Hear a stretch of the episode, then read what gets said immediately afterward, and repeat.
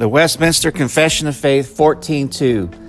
By this faith a Christian believeth to be true whatsoever is revealed in the word, for the authority of God himself speaking therein, and acteth differently upon that which each particular passage thereof containeth, yielding obedience to the commands, trembling at the threatenings, and embracing the promises of God for this life and that which is to come.